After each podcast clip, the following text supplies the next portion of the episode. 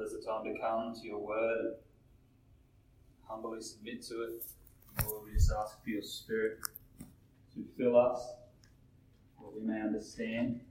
You know that who can understand the mind of God without the spirit of God in them? And Lord, we need your spirit this afternoon to understand this passage, a passage that causes our culture and our time a great deal of anger and frustration and has crept into your church, your holy church. You designed to live your way. You designed marriage to be ordered in a certain fashion. Lord, would we learn from your word and be empowered by your Holy Spirit to walk in a manner worthy of our calling in both marriage and parenting and the work life as we look at this over the next few weeks. Lord, I ask your Spirit to just bring humility as we unpack this passage. Pray this in Jesus' name. Amen. For the past little while, we've been in Ephesians, and it's very clear that Ephesians 1 to 3 and 4 to 6 have a bit different take. Ephesians 1 to 3 is all about this profound mystery of the gospel that Christ Jesus, the God in human flesh, would leave his throne and dwell among us and take on a human body that is fatiguing and tired and wearing out, and he will uh, go to the cross and take the punishment for them. We see that 1 to 3, if we believe 1 to 3, chapters 1 to 3, that is the gospel that Jesus died and rose from the dead to set us free from our sin and to claim us as his own people, if we believe that, our life changes.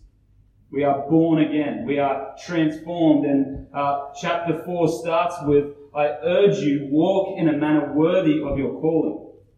If we are to believe that Jesus is the Lord, our Savior, we are to walk a different manner of life to the world. We are to walk differently to the Gentiles, it says. We are to walk in love. We are to walk in wisdom. And last week, we are to be spirit filled, and spirit filled people submit to one another.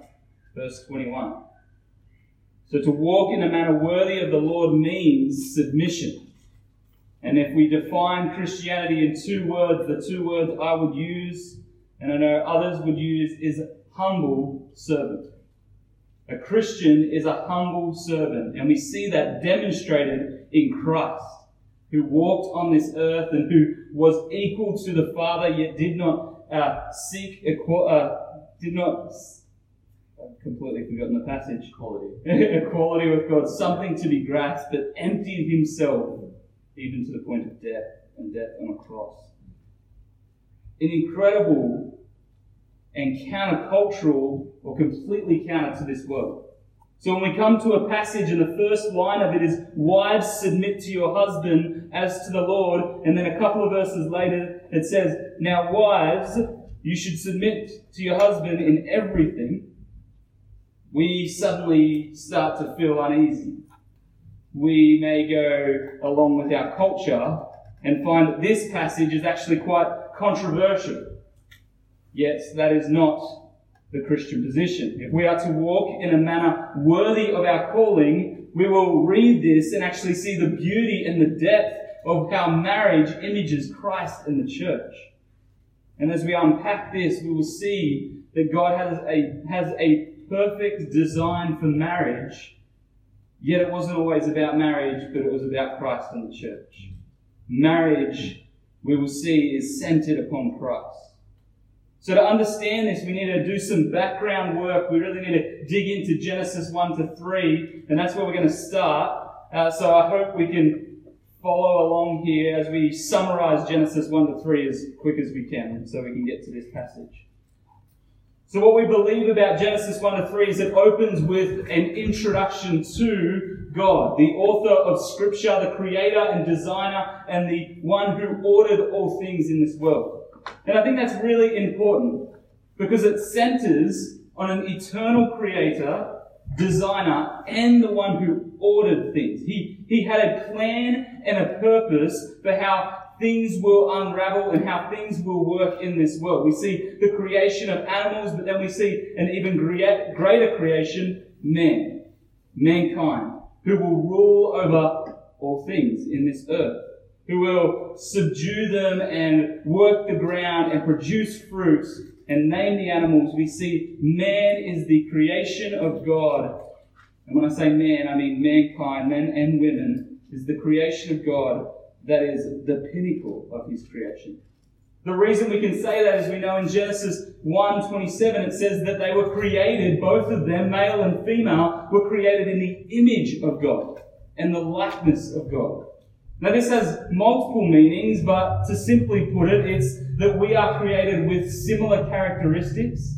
Don't get me wrong, we don't have all knowingness or absolute power like God, but we can love and forgive and create. We have characteristics that the animals don't have.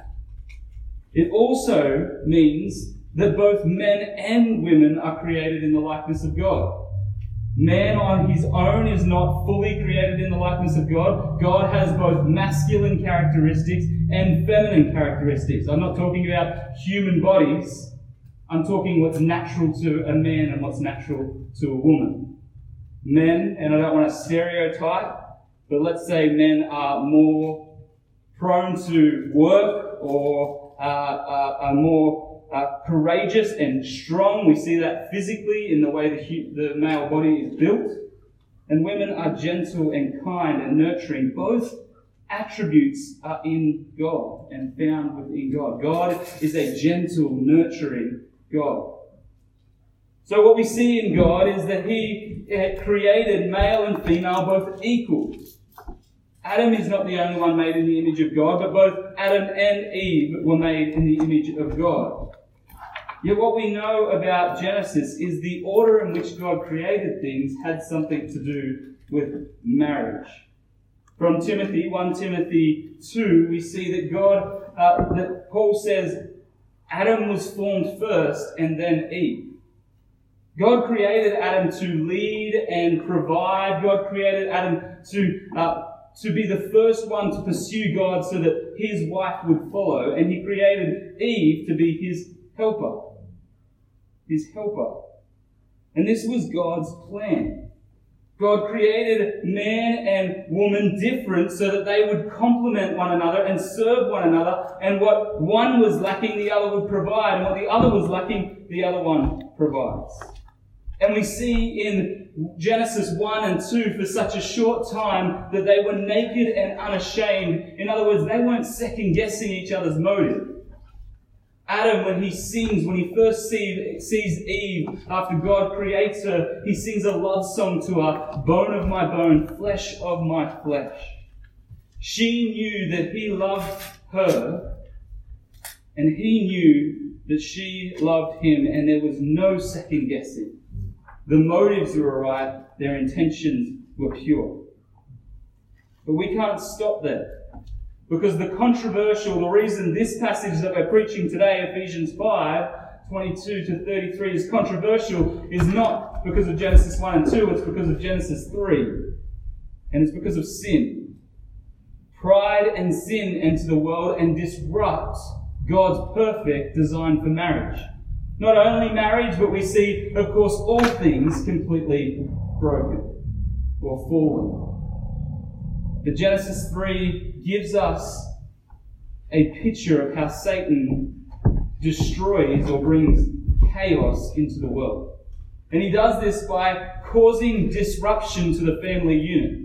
A society starts to fall apart when we throw out the family unit.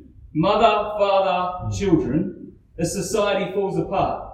And we are seeing the effects of that in our day and age now because it's no longer mother and father and children, but single parent homes or same sex parent homes. And these are against God's perfect design. But this all starts with turning away from the uniqueness of both male and female and the different roles that they play. This is where it starts. When we move away from First of all, a husband being a leader and a wife being a helper, when we move from those, God's good design in that we were created different to do different things, and to image God differently, we start to move away from other areas of marriage into things like homosexuality. So let's look at this sin. Genesis 3. We see Satan come to Eve. This is important. God, God created Adam first to be the one who would lead and protect. And Satan disrupts God's plan by not going to Adam, but going to Eve. And he speaks to Eve and he says to Eve, You can be like God if you just eat this fruit, but God has forbidden her to eat the fruit. Of course, she takes it and gives it to her husband Adam, and cosmic chaos is created. The dysfunction of family is thrown out the whole of society, the whole of the world. The family unit was attacked, and now the world is in chaos. Sadly, we have seen a teaching that equality means that we should do exactly the same and have the same roles. Equality doesn't necessarily mean that we have to do exactly the same things. We see clearly in the perfect picture of the Trinity, the Father, Son, and the Holy Spirit, who are all equally God, yet we see submission in them. A beautiful picture of submission that Jesus Christ, although with the Father for all eternity, submit, submit to the Father's will and did nothing without the Father's approval. We live in a time where our culture is built on sin. Our culture is built on sin, and we cannot interpret the scriptures through our culture. This word, the Bible, we believe is God breathed. It is, it is foundational from 2,000 years plus for the Old Testament ago and today. It's, it's relevant then and it's relevant now, and culture hasn't changed it at all. You think about around the world and think about the thousands of years that have gone by and the thousands of different types of cultures that have gone through, and not once has this word been irrelevant. Not once has this word been changed by that culture. Because we, as Christians, whether we are from an American background, an Australian background, a Chinese background, or wherever we're from, have a kingdom culture. A culture that is shaped by Jesus and what He has done for us a culture that is shaped by God and how He created us. The consequence of sin has meant that pride has crept into our heart, and we see from this sin of Adam and Eve a curse upon the world. And in Genesis 3, we see God curse Satan, the, the serpent, and man, Adam, and Eve, woman. And in Genesis 3, we'll see right here why this is so controversial. What is it in the human heart that makes us kick up against submission? Genesis 3:16. It tells us, "Your desire shall be for your husband, but he shall rule over you." So this is the consequence of sin, or the curse upon woman, women and, and men, and marriage because of, the, because of their sin. And it says, Your desire shall be for your husband, but he shall rule over you. If you've got an ESV translation, it actually helps us understand this a bit better because it says, Your desire shall be contrary to your husband, but he shall rule over you. Now we need to do a bit of work on wording here because not always does a Hebrew word translate well into an English word. I want to point out this word desire. Desire here is also used in Genesis 4 7 when Cain is warned about sin. And God says to him, uh, Sin is crouching at your door, and its desire is to have you. That word desire is used both for Cain and for the woman here in this passage, and it actually means to dominate, to master, to rule, or to conquer. Which is why the ESV adds in this word contrary. Your desire will be contrary to your husband. In other words, it's going to be conflicting. The curse of sin is that we're going to be built up with pride and we're going to rule over or push against one another and try and dominate each other. It goes against the very nature in which God created us to be humble servants. The other word we need to point out is rule, but he shall rule over you. Speaking about the husband will rule over you. This is not a good rule. This is not headship, which we're going to talk about. This is the rule, the same word is used speaking of Pharaoh's rule over Egypt. It's a controlling, selfish, prideful rule. And, the, and, what we're seeing here from this passage, or this curse upon the marriage system, upon man and woman here, is that there is going to be conflict in marriage.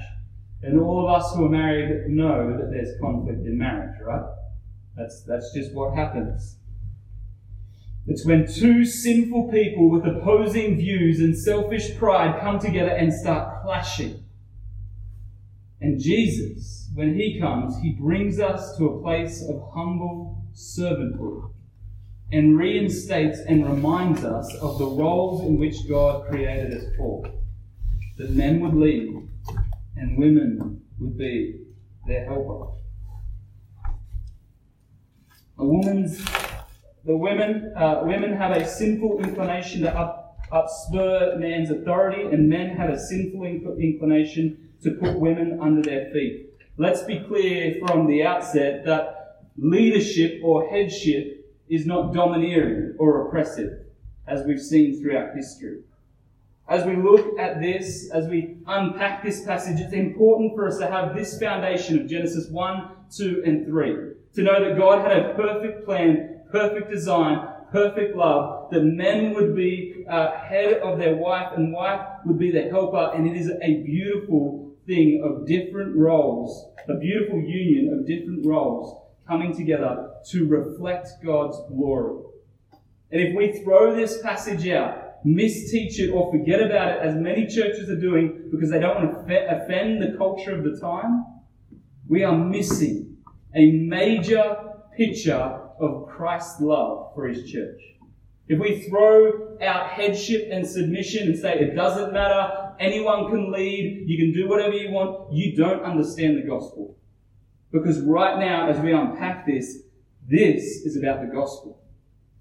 Look at verse 32, just to have this in the back of your mind. This mystery, sorry, Ephesians 5, verse 32, not in Genesis. This mystery is profound, and I'm saying that it refers to Christ and the church. What we need to understand is this whole section here, as we look at wives' submission and male headship, is not about us, but it's about Christ and his church. It's about understanding how Christ leads his church and the church submits to Christ. And it's about how in marriage we reflect God's glory. Remember, male and female created in the image of God. And if we're created in the image of God, we're reflecting His glory to the world. And if our marriage is dysfunctional and men aren't men and women aren't women and they're crossing boundaries and crossing genders, we aren't reflecting nothing to the world. We aren't reflecting the true gospel to the world. So, yes, this is countercultural, but it is faithful to the scriptures. Let's get into this passage. Sorry for the long intro. Wives, submit to your husbands as to the Lord. For the husband is the head of the wife, as Christ is the head of the church, his body, and is himself its Saviour. Now, as the church submits to Christ, so also wives should submit in everything to their husband. What we need to keep in mind is as we go through this passage, but as you read the Bible and we see times taught on marriage, we're going to weave back and forth between an earthly marriage between a man and a woman and this deeply spiritual mystery of marriage between Christ and his church. This is what we see. We see it here just in these few verses. It speaks about an earthly marriage. Wives, submit to your husbands. And then straight, the very next verse is a command to husbands, but a parallel image of Christ as head of the church. Weaving back and forth all the way through this passage is earthly marriage and heavenly mystery, the marriage of Christ and his bride. This passage is deeply gospel, it's deeply practical, and it's all about Christ. It's all about Christ. Submit or in other translations, depending what you're reading, says be subject to your husband, originally is a military term and it means to arrange under or rank under. What we said before is that a spirit filled Christian is a humble servant. We see in verse 21 submit to one another. We are all meant to submit to one another, and if we remember Jesus walking on earth and his disciples rise up and have this argument, argument about who's the greatest, what does Jesus say to him? Be a servant and slave to the least of these. They're crazy words in our day and age. Servant and slave to the least of these. So what we understand is that it is a Christian virtue and a Christian action, living a life worthy of this calling, is a matter of being a humble servant to, to one another. But this does play out specifically in marriage, family, and the workplace, as we'll see over the next few weeks. This week, focusing in on marriage and God's perfect design, as we have looked at just from Genesis 1, is that man will lead his wife and wives will submit to their husband. As we've said, submit is a word that we don't really like in our day and age and find it offensive. But if we really unpack this and really look deeply, submission is a freeing, thriving position to be in if we know who we're submitting to. If we submit to Christ as Christians, when we submit to Christ as our Lord, Savior, God, King, it is a freeing, thriving position to be. It is not a dictatorship, painful, but it's freeing. Because we willfully and willingly lay down our life to Jesus and follow Him. And this is the image we're getting of the wife submitting to her husband. If we look at the word love a few weeks ago, walk in love, or walk like Christ did and, and, and love, that love is not a move of emotion. It's not love at first sight. It's not that sort of feeling where you, you get butterflies in your stomach. No, this is a decision making love, a sacrificial love. It's a matter of the will. I choose to love. The same is true here about submission. It's not a dictator, it's not a forced submission, it's not an oppressive submission, but rather a choosing, a, a, choosing and a willingness to follow or be the helper of their husband. It also says here, as to the Lord. Wives, submit to your husbands as to the Lord. This is really important. If we are to submit as wives, not we, because I'm not a wife, but if wives are to submit to their husbands as to the Lord, uh, they're not submitting, when they submit to their husbands, they're doing it for Christ. This is to reflect Christ. When we look back at Genesis 1, you were created in the image of God and likeness of God. Well, if you're created in the image and likeness of Christ God, you're doing this to reflect Jesus. Jesus so perfectly demonstrated what it looked like to submit. So as we see wives submit to their husband, they're not submitting to just their husbands, they're submitting to the Lord in their submission to their husband. They're demonstrating the characteristic and attributes of Christ in their submission. Verse 23 For the husband is the head of the wife, as Christ is the head of the church, his body, and is himself its Saviour. The for here reminds us of the plan and purpose of marriage that God instated.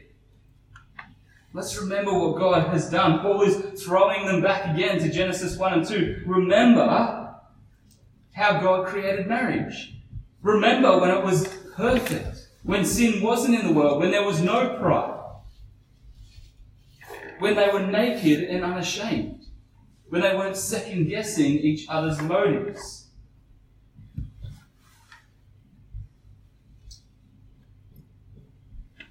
To bear image as Christ is the head of the church, he's reminding us of the image that we were created in.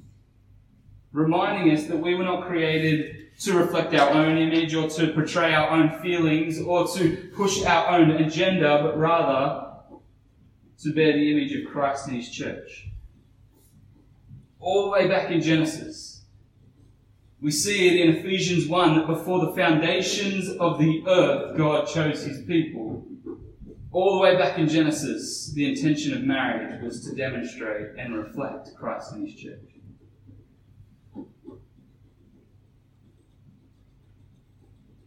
The same is true today. If we are to work, walk in a manner worthy of the calling, walk in a manner worthy of the faith that we have been given by Christ, we have submission in our marriages and headship in our marriages. Just as the church does through Christ and His church in that relationship. So the encouragement to the wife here is to submit to your husband, for that, that is how God designed you. You know, if we use things for what they're not designed for, it breaks. You take a two-wheel drive car off-road, after a while it breaks. It may not break the first time, but after a while it breaks because it's not made to go off-road. When we use things in an incorrect way, they break. And, and this is obviously the same here. God has told us this is what you're created for. This is how you were created. If you function in the way you were created, you will, you will, you will one, reflect God's glory to the world, but you will thrive in a fallen and broken world. The reason there's so many unhappy, dysfunctional marriages is because, firstly, they don't have Christ in them. And secondly, they're not working in the role that God created them to walk in. So the emphasis in this letter for wives is to walk.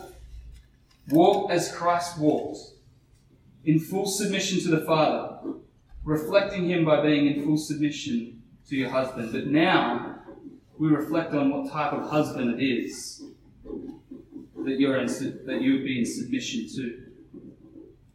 Husbands, love your wives as Christ loved the church and gave himself up for her, that he might sanctify her, having cleansed her by the washing of the word, washing of water with the word so that he might present the church to himself in splendor, without spot or wrinkle or any such thing, that she might be holy and without blemish. He states right here, husbands love your wives. So we know from the bat that the first, the husband that you are in submission to, the husband that you would follow and, and be led by is one that loves you and cares for you. But then Paul sort of takes a detour and goes straight into the Gospels. He's weaving back and forth between, Christ, uh, between the earthly marriage between a husband and wife and also between Christ and his church and the comparison there. Husbands, love your wives as Christ loved the church. And he goes into the Gospel. Christ loved the church and gave himself up, died on the cross, defeated sin and death, so that what? He could claim her and cleanse her from sin and bring her into complete perfection. The church, the people of God, without spot, wrinkle, or any such thing, holy, without blemish.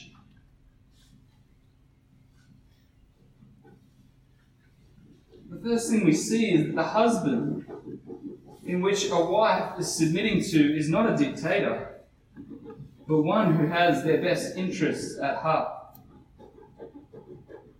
It is one who is meditating and dwelling on Christ. A husband that loves his wife has to be one who sits and meditates on what it means for Christ to love the church and give himself up for her. To meditate on what it means for Christ to sanctify, having cleansed her by the washing of water with the word.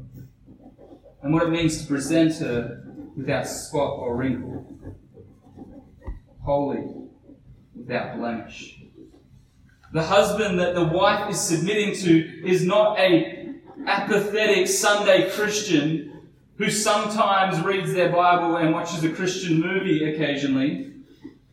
It is the Christian husband who daily, moment by moment, lives dependent on the will of God's Spirit in their life. It's deeply, deeply gospel. Marriage is gospel. Marriage is not a human institution. We've pretty much thrown it out in the world, but marriage is God's plan, God's design, and it is a gospel focused picture. Within a marriage, we have a man and a woman, and within the gospel, we have Christ and his bride, which he calls the church.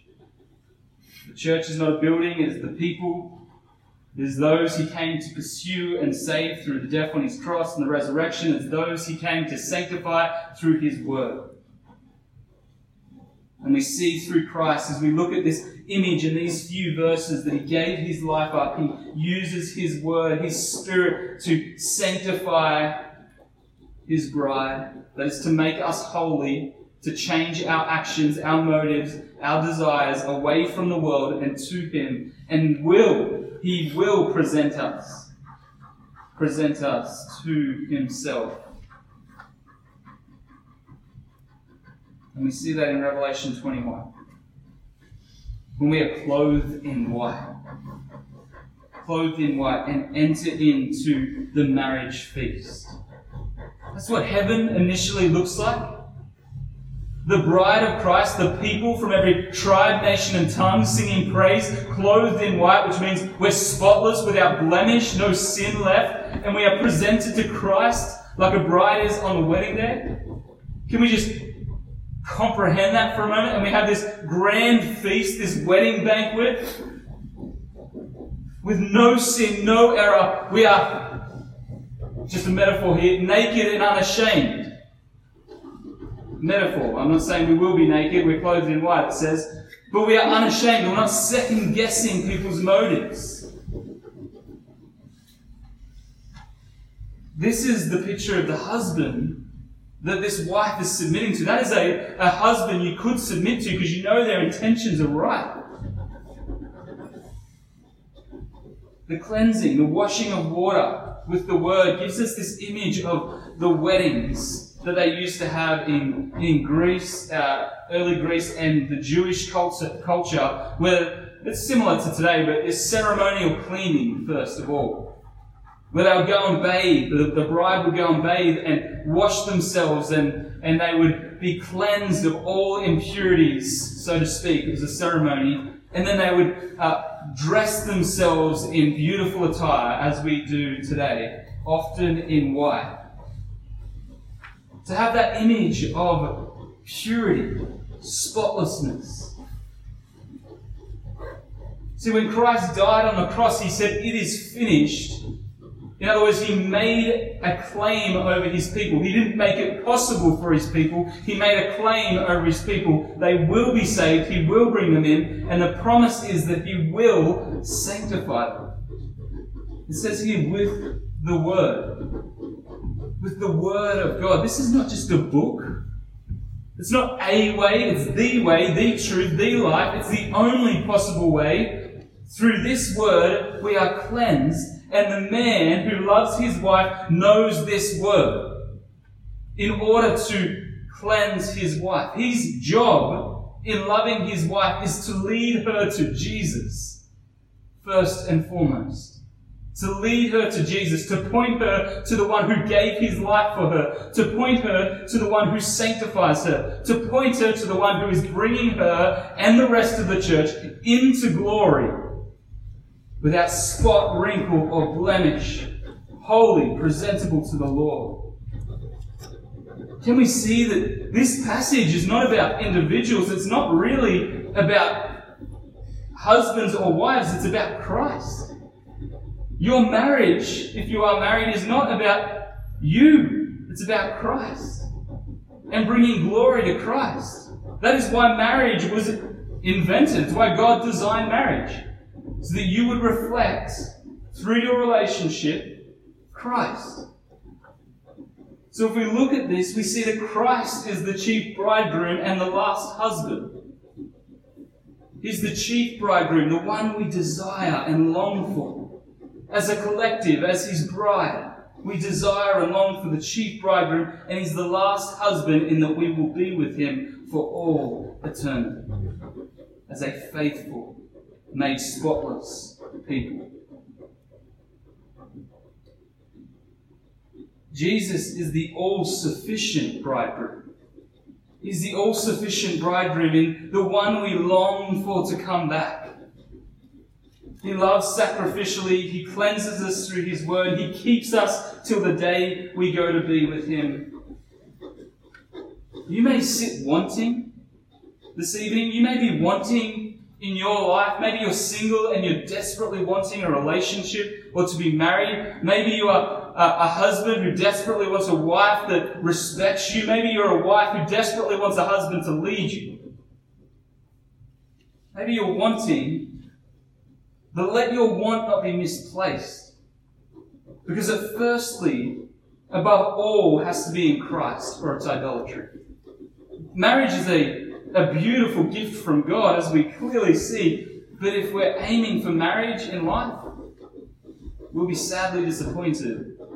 And it's idolatry to want that above Christ. If you want a, a wife that respects you more than Christ, or if you want a husband that leads you more than Christ,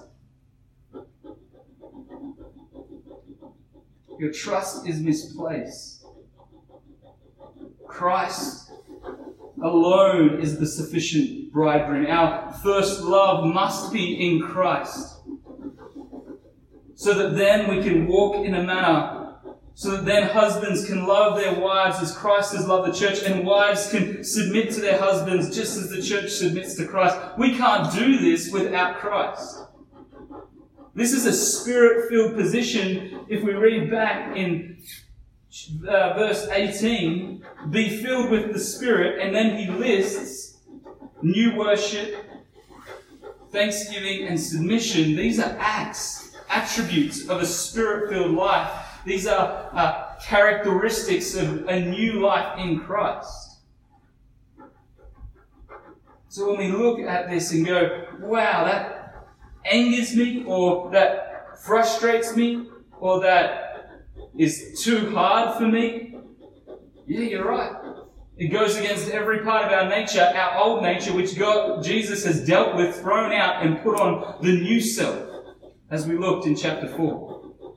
The old self is gone, the new self has come, and now through the strength of the Spirit and the meditation on the gospel, we can live this out as we admit our weaknesses and our failings, as we come to God and say, God, I'm failing as a husband, I'm struggling as a wife, I'm struggling in singleness. God, help me. Where, where can I get strength from you? Your strength comes from the Lord, which is through His Word.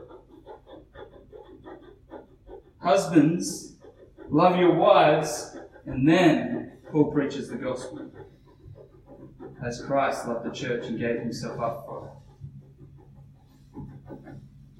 So, husbands, if we are to love our wives, and wives, if uh, we are to submit to our husbands, your first place to look to is not to one another, but to Christ. Verse 28 In the same way, husbands, we're going back to the earthly marriage. He's gone on his detour to the gospel, or not detour, but rather a reflection on how the gospel is about, uh, re- the gospel is reflected in marriage. Verse 28 In the same way, husbands should love their wives, just as we've been talking about, in the same way as the gospel is presented, how Christ gives up his life for the church and sanctifies her. That is how we are to men love their wives. And then he goes on a bit further and says, As your own bodies. He who loves him, his wife loves himself. For no one ever hated his own flesh, but nourishes and cherishes it, just as Christ does the church, because we are members of his body. Once again, he's reflecting on Christ and the church, and he's saying, Hey, we're the body of Christ. We have been Christ is the head. We see it in 1 Corinthians 12. And we are different limbs, differently gifted. We are used differently in the world and in the church in order to serve one another. And, and we see so much how Christ has nourished and cared for us. He cherishes us. Doesn't that word just make you sing that God, Christ, Jesus, the one who created all things, cherishes us? He says, Husbands, this is how you ought to act. wives are part of your own flesh. Just as you protect your own flesh, it's a human instinct to protect our own flesh.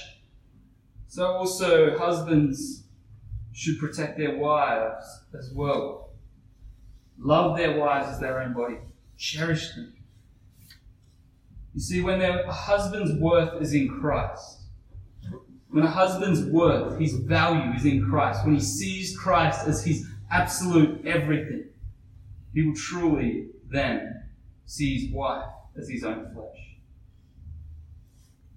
He will see the need to care and nourish her as Christ has done for the church. Through laying aside his life and cleansing her through the washing of the word, through laying aside his, his life and discipling her, teaching her, helping her, nurturing her. But we need to be clear that nourish and cherish does not mean that it's just the male's way and his agenda. It doesn't mean that everyone just follow, or everything goes in the marriage in order to make the husband happy. That is not what it means. But at the same respect, it doesn't mean that the husband just bows down to the wife and does everything she wants. It's about them and the husband leading this and getting them on God's agenda, on a kingdom agenda.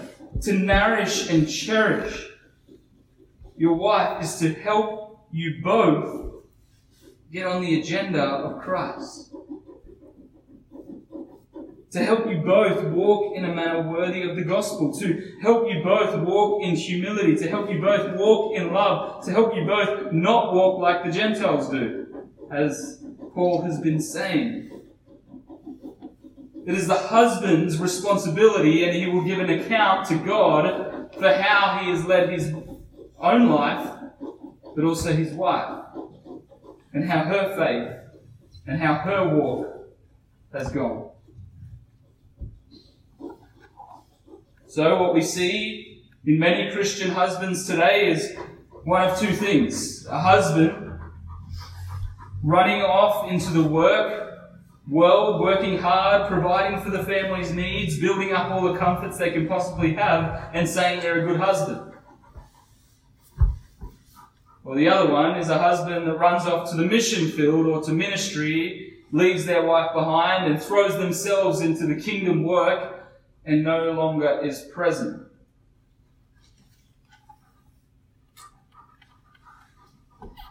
It doesn't matter if it's kingdom work or earthly work.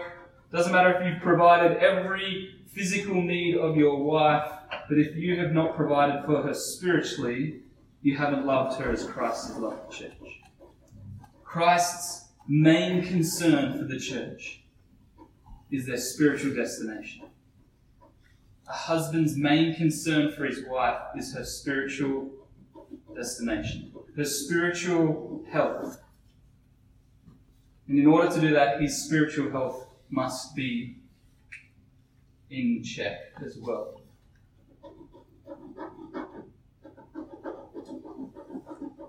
Paul refers to Genesis again by saying, Therefore, a man shall leave his father and mother and hold fast to his wife, and the two shall become one flesh. One of the biggest problems we can see in marriages today is that men or women don't let go of their families.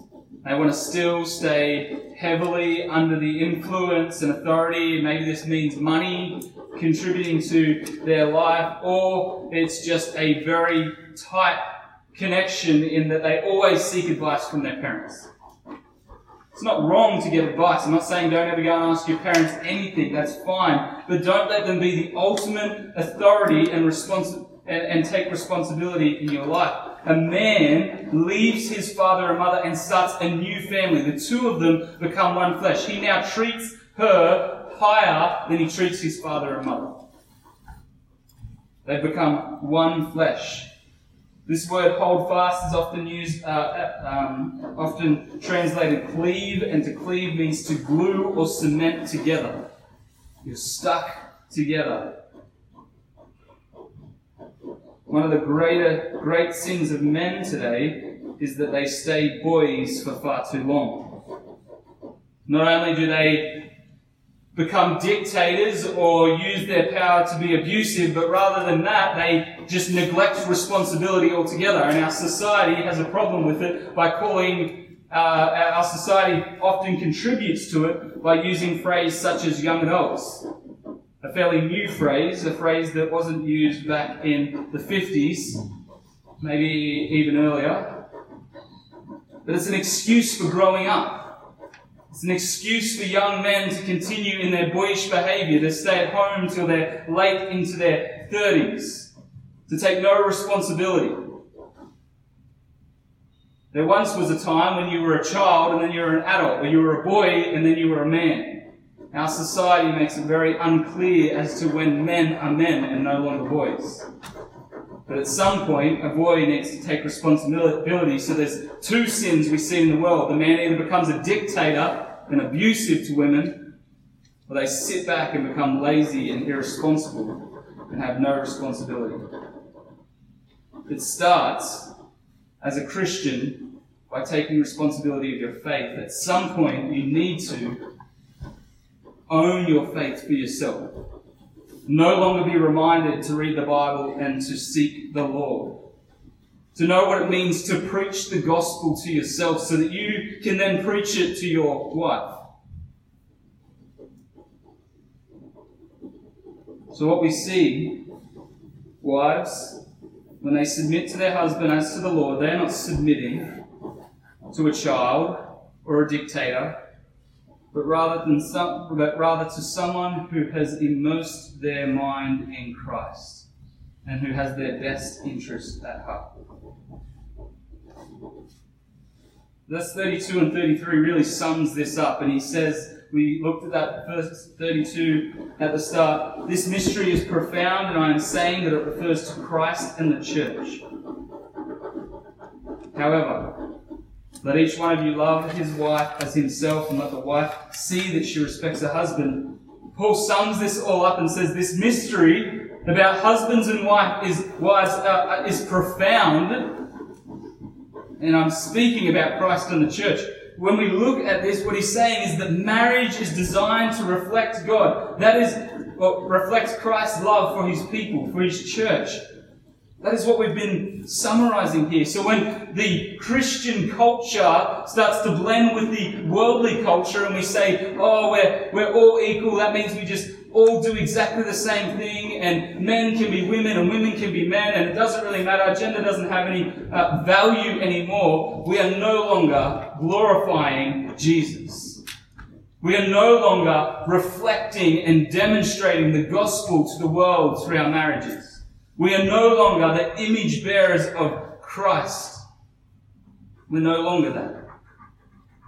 And sadly, so many churches are preaching what the world is preaching, and we need to stand upon the word and stand upon Genesis 1 and 2 and say, God designed this so that we can thrive. Not that we would be oppressed. Not that we would be living hopelessly sad lives, but rather that we would thrive. And when we live this new life that Christ has given us power to, Christ has given us the strength to love as He has loved the church and to submit as the church submits to Christ. We will thrive in a fallen world, will be sanctified, brought into glory, and we will come to understand a profound, deeply beautiful mystery of the love that Christ has, Christ has for the church. And Spurgeon, a great pastor in whatever, long time ago, 1800s or something, said, I can comprehend God's mercy. I can comprehend God's mercy, a great and magnificent God who shows mercy. I can understand His forgiveness.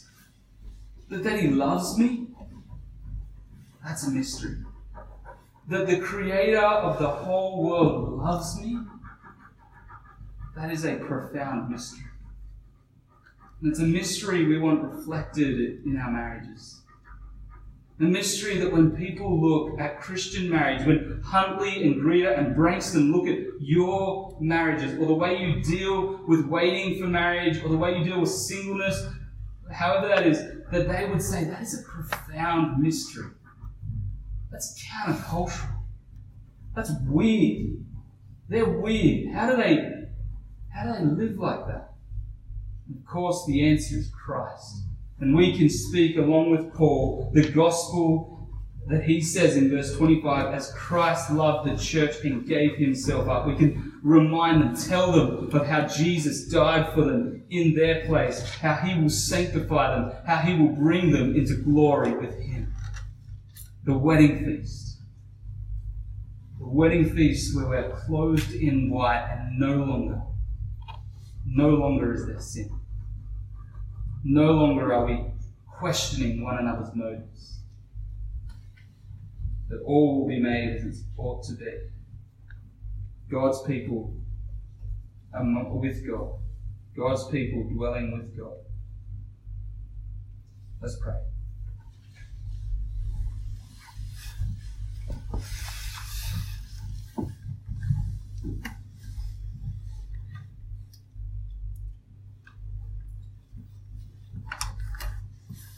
Father God, I am grieved by the world. I'm grieved how I contribute at times to a display that does not reflect the gospel. I'm grieved by the world in that it is so turned from you and continues to turn from you by destroying the family unit. We have altogether thrown out what it means to be family. Lord, your good design.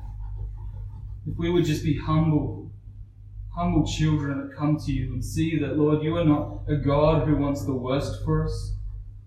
You don't want the worst for wives or for husbands or for people who are single. But Lord, you want the best. You want us to know you to understand your love. One of the ways you've given us to understand your love is the way a marriage works. Lord, we acknowledge that, that because we are from this world and our nature was sin, we can't live. We can't live in a marriage that is like this without you. Without being filled with the Spirit, we will always have contrary desires, dictating or irresponsible, or overthrowing one another. Lord, I just pray that by your Spirit you will strengthen us. Your glory, the mystery of the gospel, that Jesus Christ gave up his life for his bride, the church, would be seen in the way husbands love their wives and wives respect their husbands. Bring glory to your name through us, we pray. In Jesus' name, amen.